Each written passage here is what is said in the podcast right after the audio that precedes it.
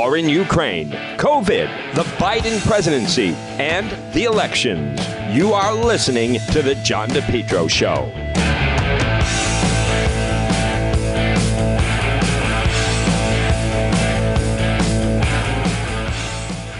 You are listening to The John DePetro Show weekdays. We start at 11, we go until 2.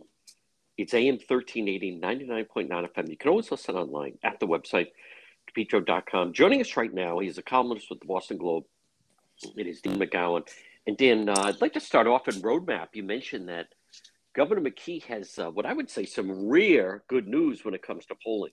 Yeah, it, it's kind of it, you, you, know put it all into perspective when you think about a, a approval rating that's still below fifty percent. He's at forty four percent uh, yet still kind of good news for him because he's uh, you know, progressively kind of gotten a little bit better over time. As you know, John, you and I have talked about this throughout the pandemic.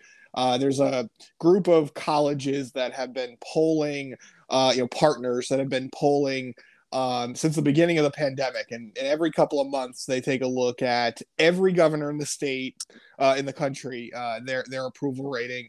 Um, and you remember back early days of the pandemic, uh, lots of governors, including ours, Gina Raimondo, you know, were polling 70. I mean, I think Charlie Baker got up to 80% approval yeah. rating.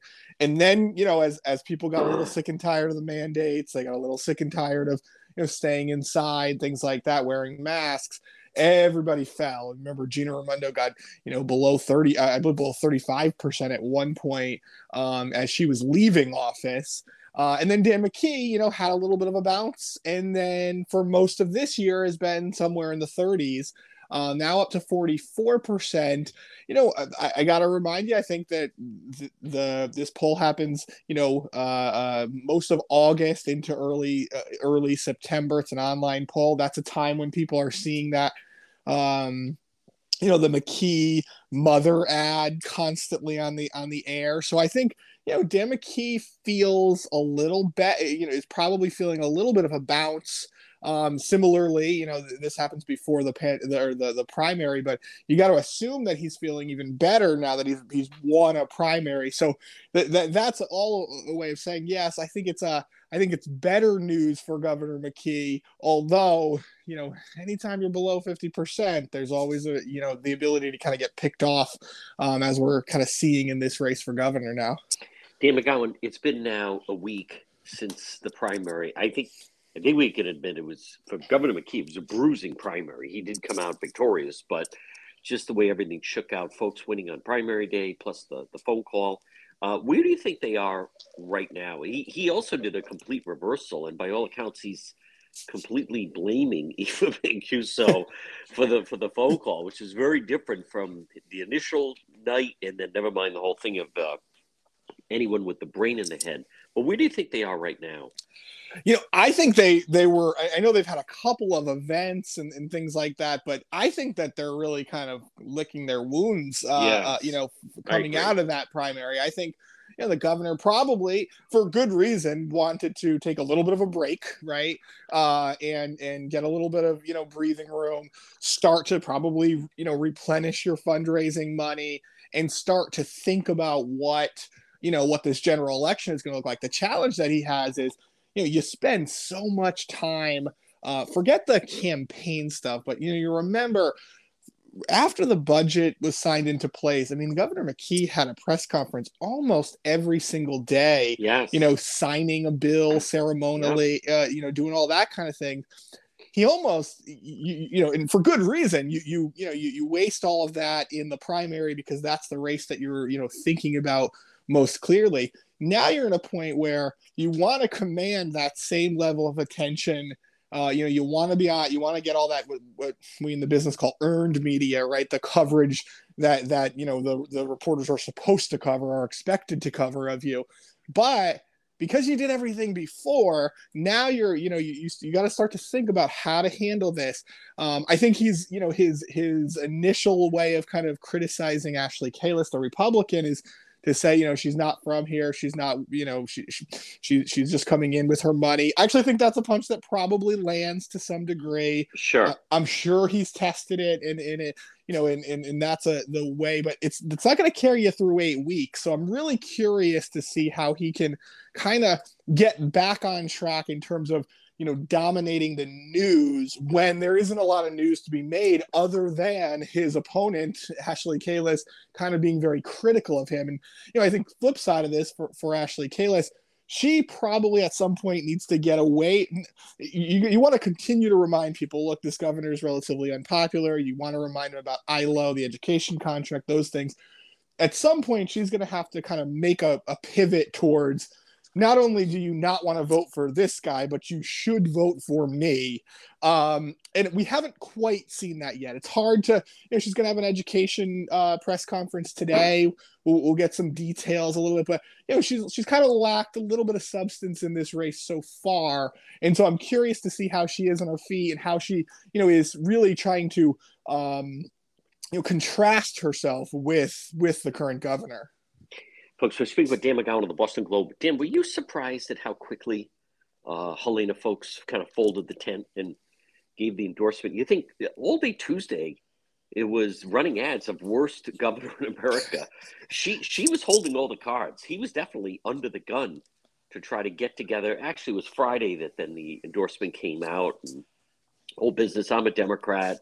Uh, she's from Illinois. You know, kind of just repeated the yeah McKee line, but were you were you surprised? I, I know some some people in the camp that that were advising like let it let it go a little bit longer because she she came out and made a very strong statement on that on that final day just the fact that she beat him on primary day yeah i mean i was i guess on one hand i was surprised that she didn't you know follow the typical uh you know the the typical process of of saying of course i'm going to support the democrat you know, right away, right? She was a little bit, she, uh, she clearly was, you know, somewhat peeved at the end of this thing. And, and she obviously grew her, you know, into really kind of disliking Governor McKee in some ways. So I was surprised that she didn't uh, just immediately endorse.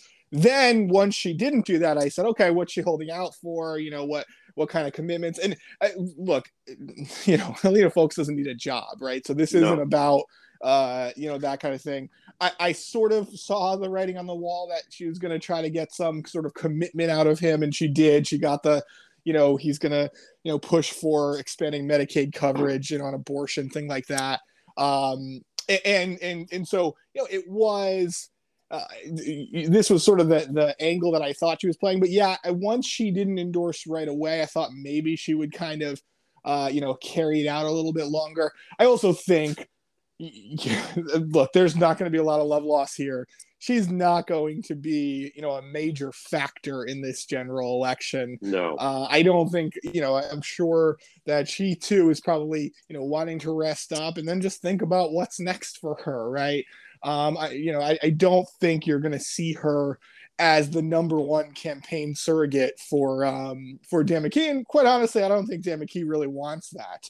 Um, I think he probably I think he, he he's feeling good enough about himself because he won that he he probably thinks you know what she made it closer than um you know than it than it should have been in his eyes and i think he, he the way i just knowing him and knowing how he acts and thinks I think he probably looks at this. Well, she had to, you know, smear me. She had to bring me down. So I don't really want her around me. Right. Um, so I think they'll, you know, they'll make a few appearances here and there. Uh, you know, maybe she helps raise him a little bit of money, but I don't think you're going to see, you know, the Helena Foulkes like featured in a lot of these commercials. And I think there's a lot of bad blood, particularly over that CVS comment at the end. Yeah, you know, I think there are a lot of people in the business community that um, were were kind of offended by Governor McKee kind of going in that Absolutely. direction. Yes, and that, that's the opening. We talked about this. That's the opening for Ashley Kalus in some ways too. It is, folks. Quick break. Much more ahead. Dan McGowan, Boston Globe, right here on the John DePetro Show. J. Perry Paving. Folks, you can depend on J. Perry Paving. They provide high quality, fair pricing, exceptional service, over 20 years' experience, specializing in commercial paving, residential paving, seal coating patios, and much more. Call them today for a free quote 401 732 1730. J. Perry Paving. They are tremendous. They also, how about this, once a month, they provide a free paved driveway to a veteran. And remember, whether it's a brand new paving project or just a cracked driveway that needs to be refreshed, call J. Perry Paving for a free quote. It makes a huge difference in your property, in your home, in your driveway or patio. 401 732 1730. J. Perry Paving. 401 732 1730. You can also find them on Facebook. They're terrific. Hey, get that driveway paved. Call and book an appointment now 401 732 1730 for J. Perry Paving. We're speaking with Dan McGowan, columnist with the Boston Globe. And Dan, you write a uh, big piece about who Brett Smiley has to thank. And, and I'm just confused. It's Emily Crowell, but why on Twitter? What, what's what's with Emily Ward? Why does she? What, what am I missing here? It bel- is the same person. It is it is the same the same exact person. Ward is, I believe, her mother's name. Oh, Um, okay. and so and so that's all it, it is. So she she's actually Emily Crowell, and I I don't know I, I can't quite explain why she occasionally uses her her mother's name. I don't know if there was um, something that I missed in the dynamic. She was uh, obviously with the uh, Elorza's administration, but you write she's really the one that pushed seemingly Brett Smiley over the top. Yeah, you know, all campaigns, as you know, you know there there are there are people who you know obviously up front it's the candidate, right? That's who wins and loses these races. But behind the scenes, there's always a handful of people in any campaign that kind of you know just eh, whether it's running the campaign completely can right the ship as you know can kind of argue and fight with the press and Yeah. you know get their get get their candidates coverage and and you know what i wrote about is emily crowell who who you know 34 years old person who you know very kind of unconventional uh uh you know upbringing. She's got you know sleeve of tattoos she 29 tattoos. Oh my uh, God! is not somebody who you you know that's not normally what you see no, you know in the kind of uh very you know prim and proper kind of campaign world. Um you know came up through w- went to uri and then goes works for jack reed for a little while and then you know lands a job with Mayor Elorza and that's when i got to know her because i was covering the mayor you know pretty closely. And what what i was always struck by then was just the kind of the fierce loyalty that she showed to Elorza, even when you could tell you, you know she, she disagreed with kind of what maybe the approach that he was taking. You know, she's the one that would call you and yell at you and tell you, you know, you're being unfair, and you know, again, spinning the press. That's part of their job. What she has grown into, particularly with Brett Smiley, is you know she's kind of the uh, she was the center of the entire operation. You know, even as people were jumping ship a little bit and were saying, "Oh, Gonzalo Cuervo's coming on strong," you know, she was the one that kind of it pushed Brett Smiley to uh, to stay very positive in that race. Remember, not once did he go negative at all against his opponents. Um, and now she's the person behind the scenes who's organizing everything, the staffing search. She's going to likely be the chief of staff to um, to Brett Smiley. So you know they're they're very different people. She's again kind of wears her heart on her sleeve, literally tattoos all over the place. Brett Smiley's this you know kind of elite, uh, you know, well educated, wealthy guy, but they work very well together. I think she sees the you know the chessboard that is Providence politics pretty well, and I wanted to kind of reflect that because again, you don't always hear you know hear about the candidates, you don't always hear about the people who get them there. You also, um, Dan McGowan, you wrote a lot and, and have broken down the the politics in, in Providence right now, and uh, this is going to be an interesting dynamic with who Brett Smiley is going to have to deal with as the head of the Providence City Council.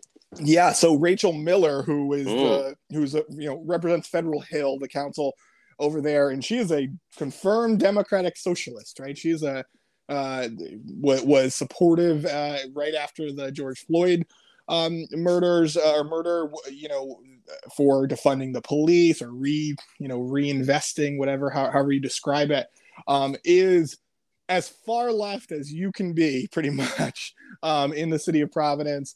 Uh, and you know, Brett Smiley ran this very moderate um, campaign that was, you know, generally pro police. I mean, if you think his campaign speech, Oh his, yeah. in his campaign speech, first person he thanked was Emily. The second group was was public safety workers That's right. uh, which you don't normally hear in Providence, at least in, in recent years.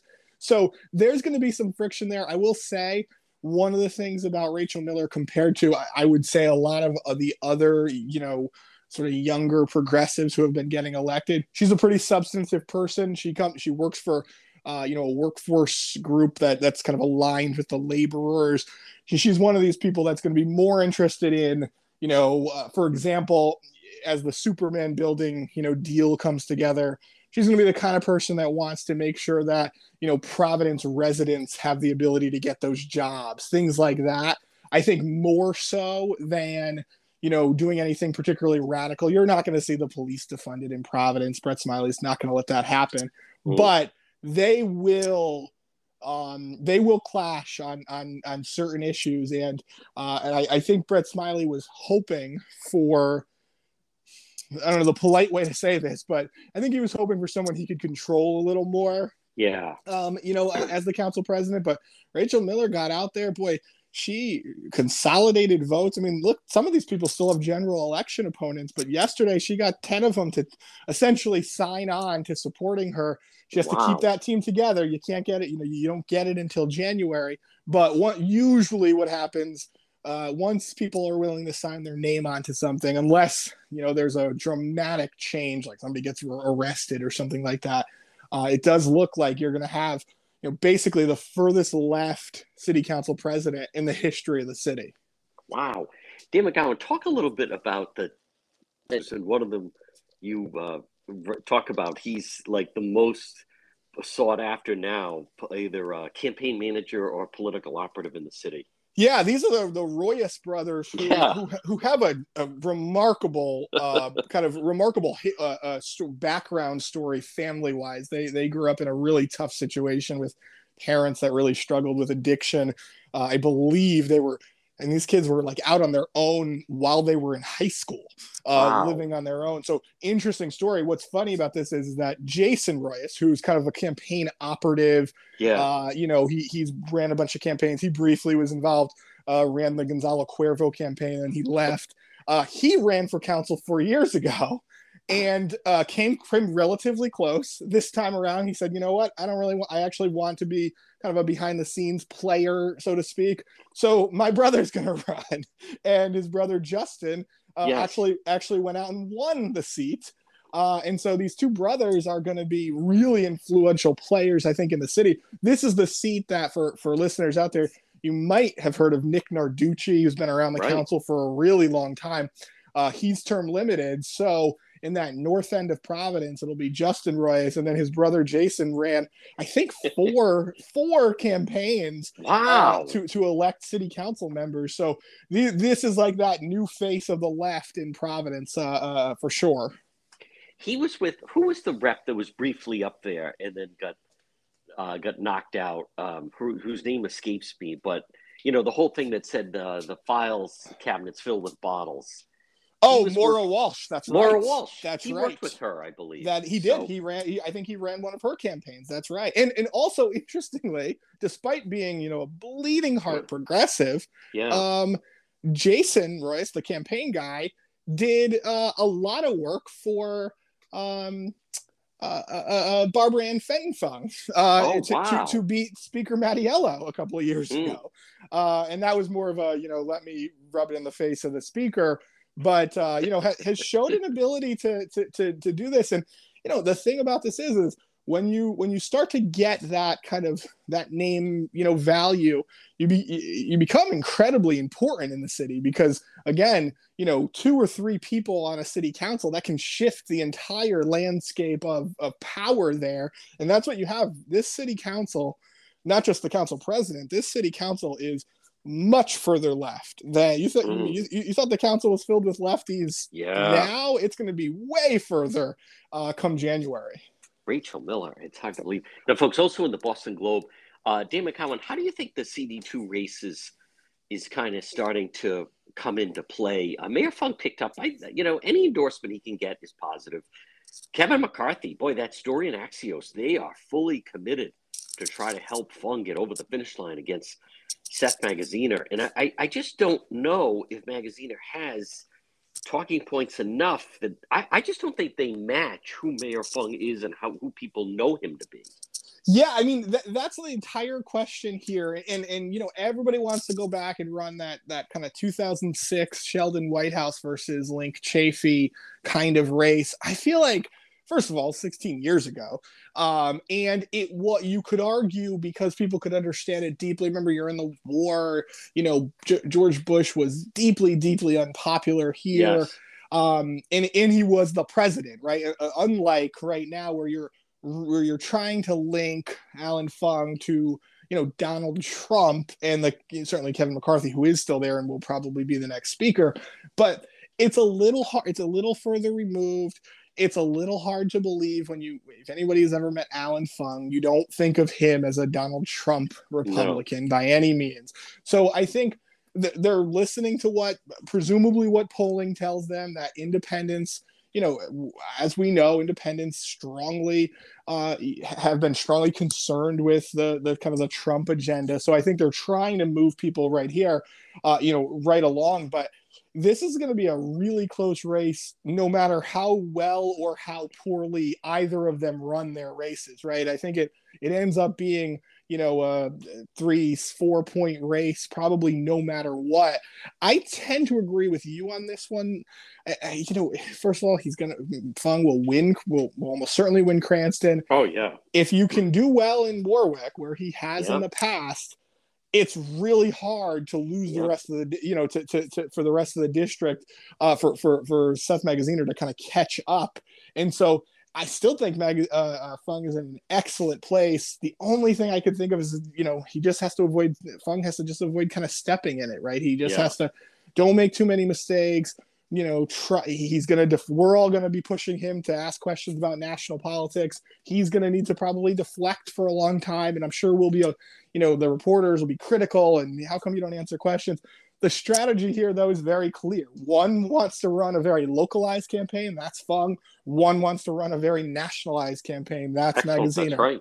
Yeah. So that that's what Well, it is.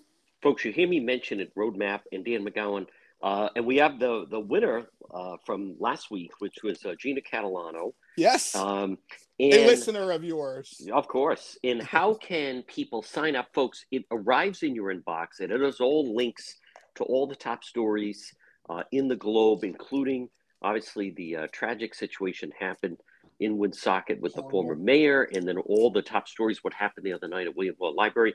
Dan McGowan, right now, if you'd be so good to extend that offer to anyone who's listening.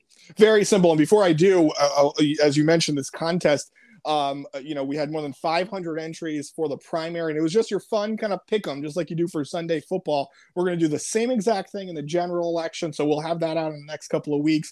Prizes, you know, we give away tote bags. Uh, very simple. If you want to get Roadmap, you get it free every weekday morning, right in your inbox, sometime around 8 a.m. Just send me a blank email. You don't have to write the subject line, anything. I'll know what it is to uh, RI News at globe.com. RI News at globe.com. I'll sign you up. You'll start getting it first thing tomorrow morning. Folks, he's Dan McGowan. Dan, great job as always, and we'll talk to you again. See you out there, John. Thanks. Propane Plus in Rhode Island for all your propane needs. Call them 401 885 4209. In Massachusetts, you can reach them at 508 252 3359. Propane, heating and cooling. It's Propane Plus. Their team's been there three generations. They're available 24 7 for service and delivery, and they plan on serving you for a long time to come. They offer online billing, ability to schedule a service delivery at the click of a button, and remember, all customers receive a free safety inspection on their equipment. It's Propane Plus, and remember with propane, it's affordable, sustainable, equitable, good for the environment, and now it's renewable. Call Propane Plus today at 401 885 4209. In Massachusetts, call them at 508 252 3359. They're very easy to navigate website. It's propaneplus.com. Propane Plus. Call them 401 885 4209.